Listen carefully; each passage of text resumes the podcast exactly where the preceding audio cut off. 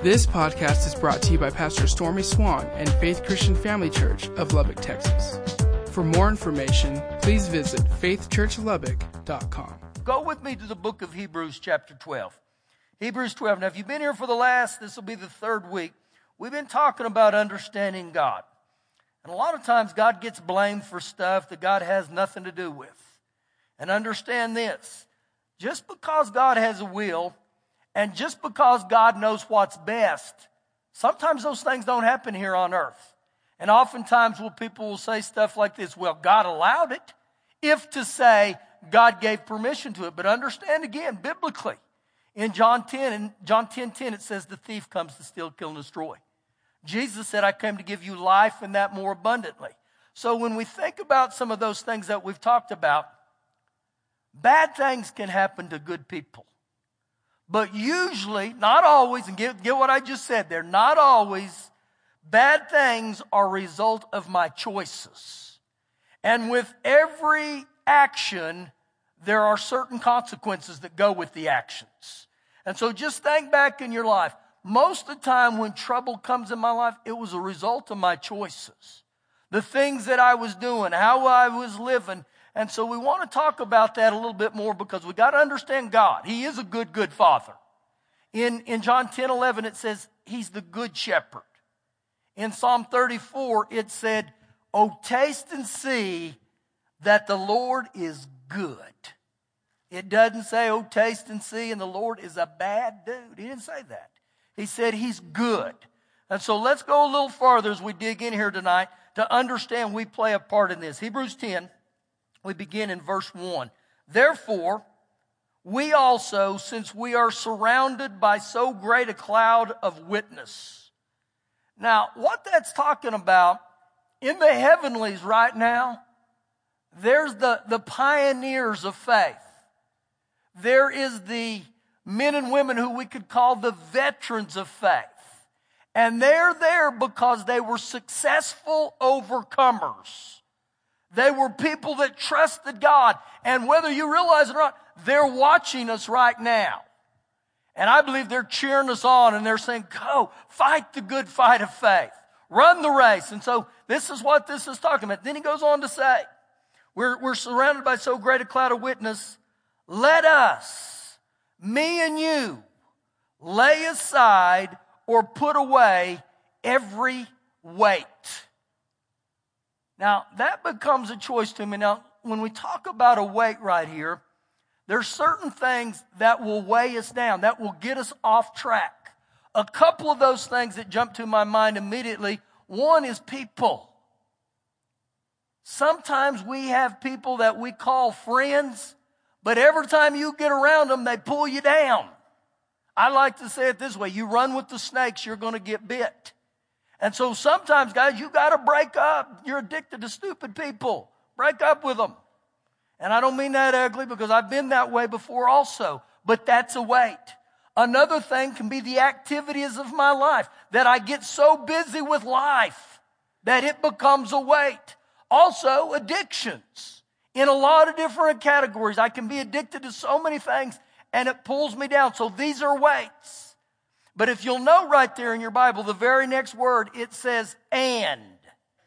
And the sin. The New Living says, especially the sin which so easily ensnares us. So we are to lay aside anything that hinders our progress and particularly every form of sin. Now, he tells me something right there that he said, whether it's the weight in my life or the sin of my life, the goal of it is to easily ensnare you, to trap you, to pull you down. And this is what want, the, the, the devil wants to happen to every one of us. And so, what happens with sin on our life? When we sin, it's the one thing that separates us from God. It breaks our relationship with God. That's the first negative of it.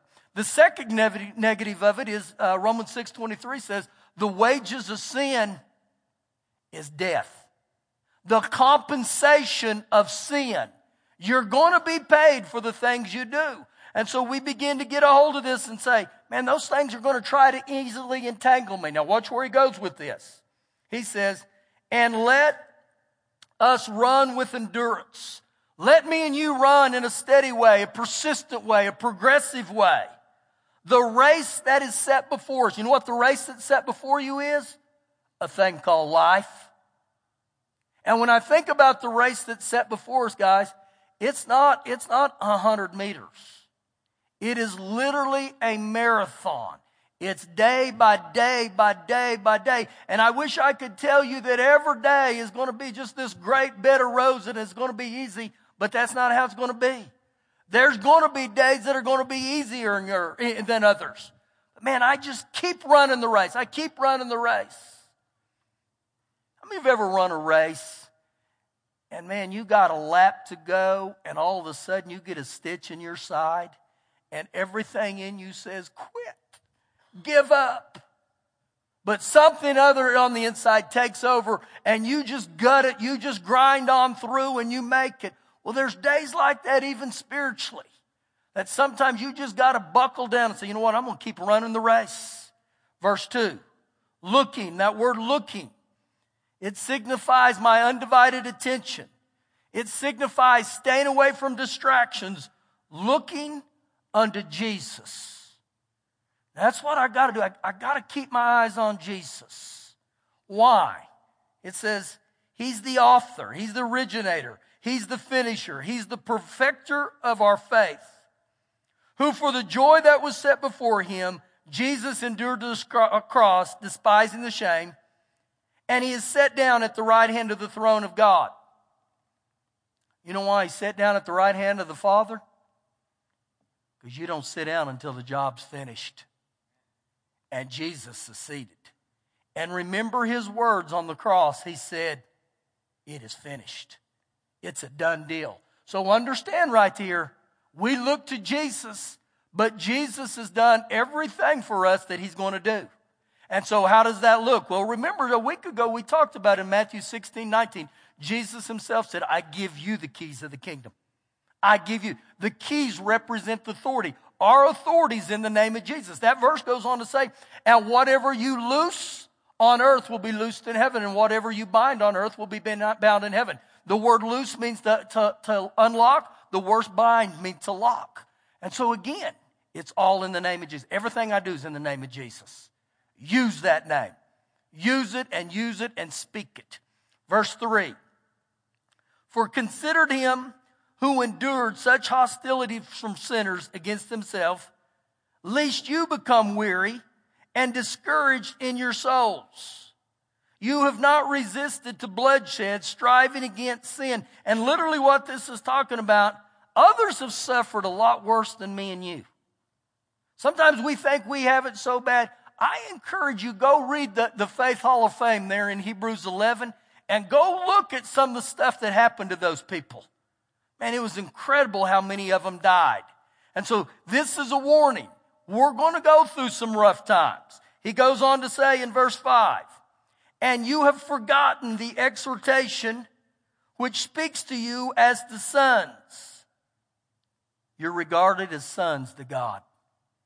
When you give your heart to Jesus, you are now a son and a daughter of God. Now, being a son and a daughter of God Look what it says that God will do with us, starting in verse 5. My son, do not despise the chastening of the Lord, nor be discouraged when you are rebuked by him. For whom the Lord loves, he chastens, and he scourges every son whom he receives. Now, the three words he used there are all types of discipline. The word chastening there, what he's talking about, it literally means to instruct. It's like the disciplining of a child. One of the, the first things you do at, to discipline a child is you instruct them with their wrong. The second word he gives right here in the Greek is the word rebuke. The word rebuke means to verbally uh, uh, correct. You look and say, don't do that. How does God verbally correct me and you? With the word. And the last one is he scourges us, and that literally means physical discipline. Now, when I look at everything that he talks about here in verse, verse 5 and 6, God disciplines, he corrects, he rebukes. those that he loves. If he didn't love you, he wouldn't correct you. He wouldn't do any of that. And so it's just like a parent. A loving and a, a caring mother and father are charged to discipline their children. How many of you ever remember when your parents disciplined you, or maybe you remember saying this to your children? I love you so much that I'm going to discipline you. I remember when my dad would tell me that, I would look at him and say, Well, don't love me that much. I don't want that to happen. But again, watch how the scripture teaches us in this passage here. And remember, to whom God loves, he's going to correct us. Verse 7. If you endure chastening or training, God deals with you as with sons. For what son is there whom the father does not discipline or correcting? So the ultimate goal of Father God's correcting is to get me and you to repent and to turn from our ways, to alter our course. And really, when you look at this with Father God, it's like it's a two-sided coin. On this side, there's blessings, and on this side, there's correction. And you know what I found? I'm never going to get to the blessing side until I welcome and I receive God's correcting, like He told me right here. And He deals with us as children. Verse 8. But if you are without chastening or correcting, of which all have become partakers, then you are illegitimate and not sons. And so when he talks about this, if you're not open to God's correction, then you're not a son. And it becomes a choice. Verse 9. Furthermore, we have had human fathers who corrected us. Yes, we have. And we paid them respect. Shall we not much more readily be in subjection to the Father of spirits and live? And so right here, I, I, I use the analogy that, that God does right here through His Word. And a, and a parent that does not discipline his children is irresponsible. But God corrects us also. And if God didn't, he would be irresponsible. You know, as human beings, we do well with instruction. We do well when we know there's, there's borders around us. Every one of us in here, just think about this. When you're driving down a highway and you see a speed limit sign of 75, it gives you a, a boundary. This is what you can do and can't do. I can tell you right now, it's a choice. You don't have to do, you can go 85 if you want. But understand there's going to be consequences for your choices. No one made that car go faster but you. That's very similar to the kingdom of God. God puts perimeters around us through His Word and He says, man, live within them. And, and again, when God corrects us, it's not to punish us. It's not for him to be ugly to us or, or mean. And if you were here a couple weeks ago thinking this thought again, as a parent, would you tell your little six year old to not ride his bike in the street because you were mad at him, because you wanted to punish him, or because you did it out of a motive of love? I tell my children, don't ride your bike in the street because I love you. I want your life to be well. See, it's the same with Father God. Exactly the same. Keep reading, verse 10. For they indeed for a few days chastened or corrected us, and it seemed best to them. But he for our profit, that we may be takers of his holiness. Now there's a nugget there that the, the correcting of God, it leads us into a holy life. And when I read that verse right there, there are no shortcuts to it. There was no other option. He said, I'm going to correct you and I'm going to discipline you. And the only way we walk in that holiness is to obey this. Verse 11. Now, no chasing or correcting seems to be joyful for the present. It's not a lot of fun for the present, but painful. Nevertheless, afterward, afterward, after you've been corrected, it yields the peaceable fruit of righteousness to those who've been trained by it. And so when we start looking at this, this was God's, uh, his, his desire for every one of us to correct us. But how and what I do with that correction is my choice. I don't have to obey that, but again, there's going to be consequences. Now, I want you to go to the book of Luke, chapter 10. Luke chapter 10. And as you're turning there, the goal for all this is that we become well trained and we become mature in our relationship with God. Everything's to maturity, it's to help us. Luke chapter 10. We will begin in verse number 38. It's a good passage here. Now remember, as you're turning there, the weights that try to easily ensnare us, the weights that try to entrap us. Begin verse 38. Now it happened as they went that Jesus entered a certain village, and a certain woman named Martha welcomed him into her house. Martha had a sister called Mary, who also sat at Jesus' feet and heard his word. The message says that she hung on every word that Jesus said. But Martha was distracted with much serving.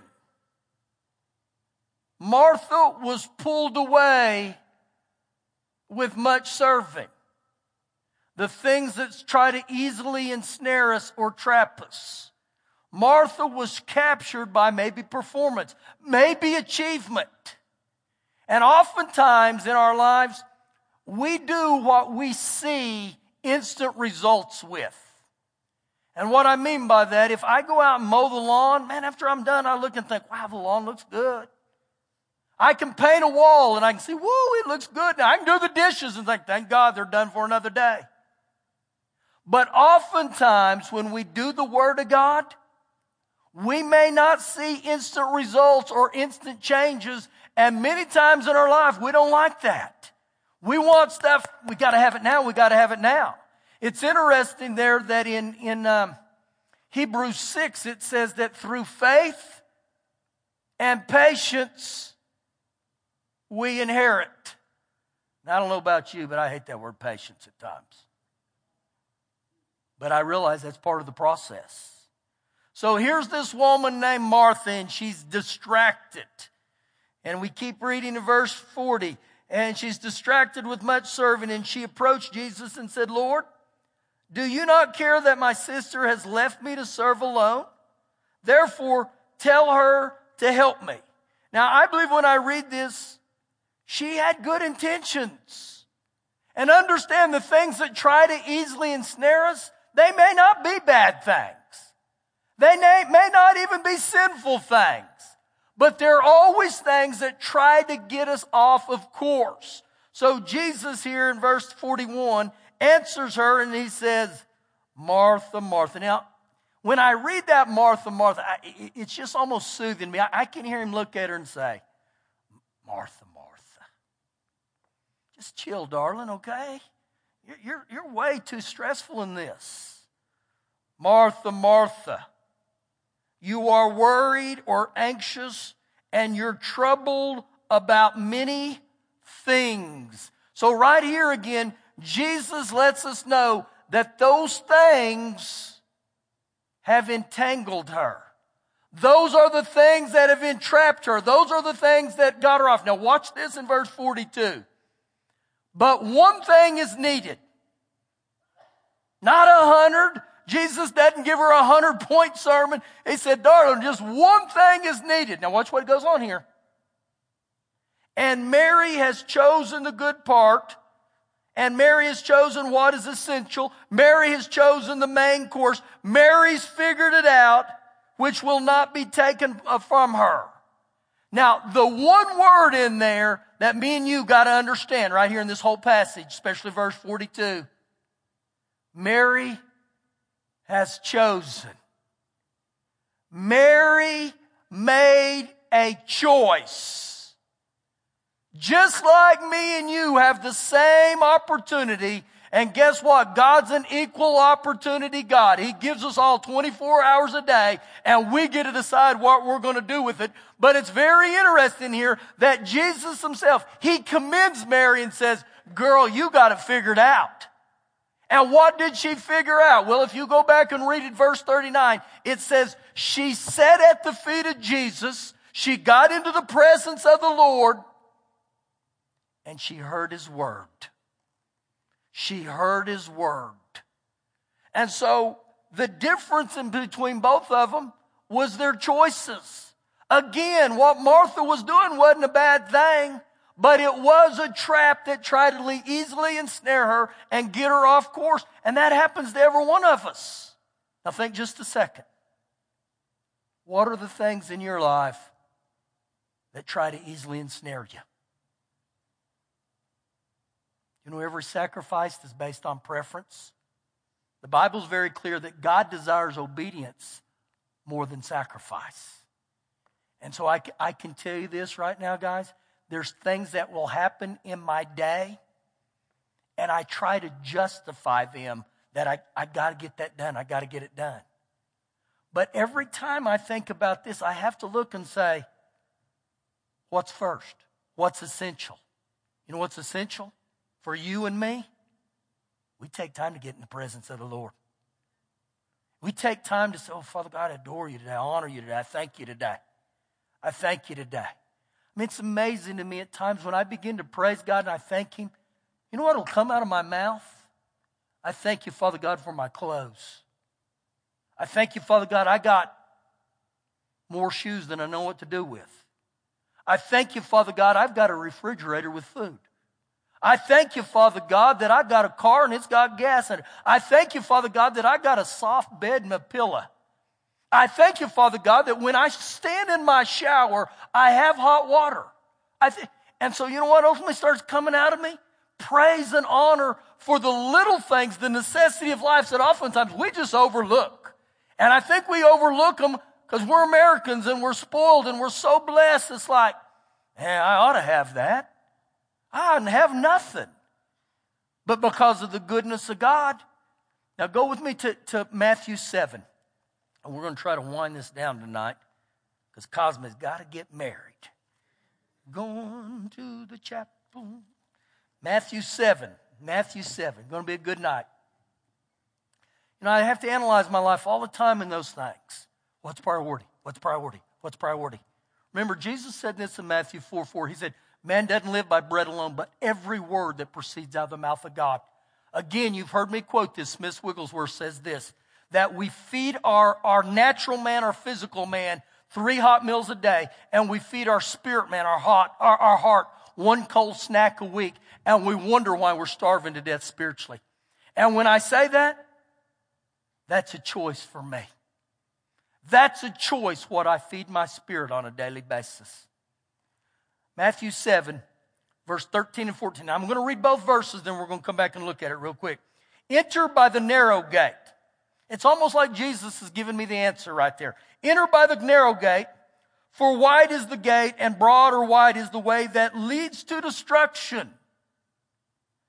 And there are many who go in by it because narrow is the gate and difficult, hard, compressed is the way which leads to life. And there are few who find it. Now, in this passage right here, Jesus lists two gates or two roads, two highways. One, he said, is this wide road. It's broad. It's easy. And many are on it. The majority of people are on it. But it's the road that leads to death. But there's this other road called the narrow road. And he said it's difficult, it's vigorous, it's not always easy. And few are on it, but the few that are on it, they find life. They get to live life.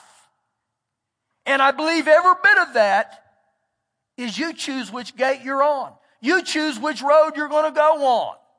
And the thing about us, it's so easy to get caught on what the majority's doing. But you know what? the majority aren't always right. Just read this passage right here and you'll understand what Jesus is saying. And so he's telling me, I, I gotta get on that narrow road.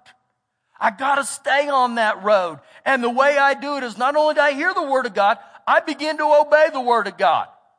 And I'll tell you this right now, you're gonna be ridiculed. You're gonna be persecuted for obeying the word of God. How many of you have ever said something around a, a non-believer at work about the things of God and they look at you and you say, they say, you do that?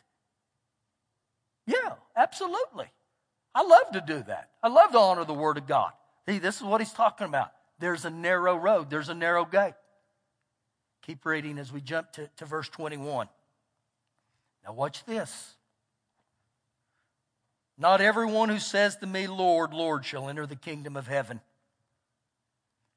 That'll rock your theology right there. Actually, one translation says that people oftentimes that will say, Lord, Lord, they think that is the correct password. They think that's all they have to say and say, you know what, I'm heaven bound. That's not true. Look, look what Jesus says here. Now understand, this isn't pastor. This is the B-I-B-L-E, okay? So it reads the same for me. He says, not everyone who says to me, Lord, Lord, shall enter the kingdom of heaven, but he who does the will of my Father in heaven, actually he obeys. And so we jump back to verse 13. The way you stay on the narrow gate is in my obedience, not just in my talking. Verse 22. Many, not a few, but many in that day will say to me, Lord, Lord, did we not prophesy in your name? Did we not cast out demons in your name? And, and done many wonders in your name? Did we not do all these things? And then Jesus said, I will declare to them, I never knew you. You know what one translation says for that verse right there? You used me to make yourself important. Whoa. Whoa. And then I will declare to them, I never knew you. Depart from me, you who practice lawlessness, you who disregarded my commands, you who lived in a wicked sense. And so when I look at that, combined with verses 13 and 14, it's all a choice. It's a choice how I'm going to live. And it's interesting right here that Jesus does some correcting in this verse and he says, listen, some of you better get a hold of this. Because the day's going to come when you're going to stand before me and you're going to say, Lord, Lord, I went to church every Sunday. I got a 30 year eight, 38 year old Sunday school pen. I can quote the Lord's Prayer. I have 52 translations of the Bible. I have a Jesus freak bumper sticker. And you know what he's going to say? I never knew you. Depart from me, you who practice. And so when I look at that, I think, it all comes down. Do I want to obey him? Do I want to live for him? And again, there will be people that will be upset on that day when God said, I never knew you. But, but God, duh. And it's going to be a sad day but the ones who live on the narrow road and say, you know what, I'm going to serve God. I'm going to serve God, and I promise you guys, to serve God wholeheartedly, it's not hard. It becomes a joy. And for 20 years of my life, I lived for the devil. That was hard. That was hard. But when I gave my heart to Jesus, man, things began to change. And so I've had the privilege through the grace of God to run this race now for 35 years of my life. And there's days that are easy enough, but you know what I'm gonna say? I'm gonna live for God. I'm gonna live for God. I'm gonna live for God. And there's times that we need each other where we look at each other and say, get back in the race. Get back in the race. Pastor, get back up. Thank you for listening today. For more information, please visit faithchurchlubbock.com.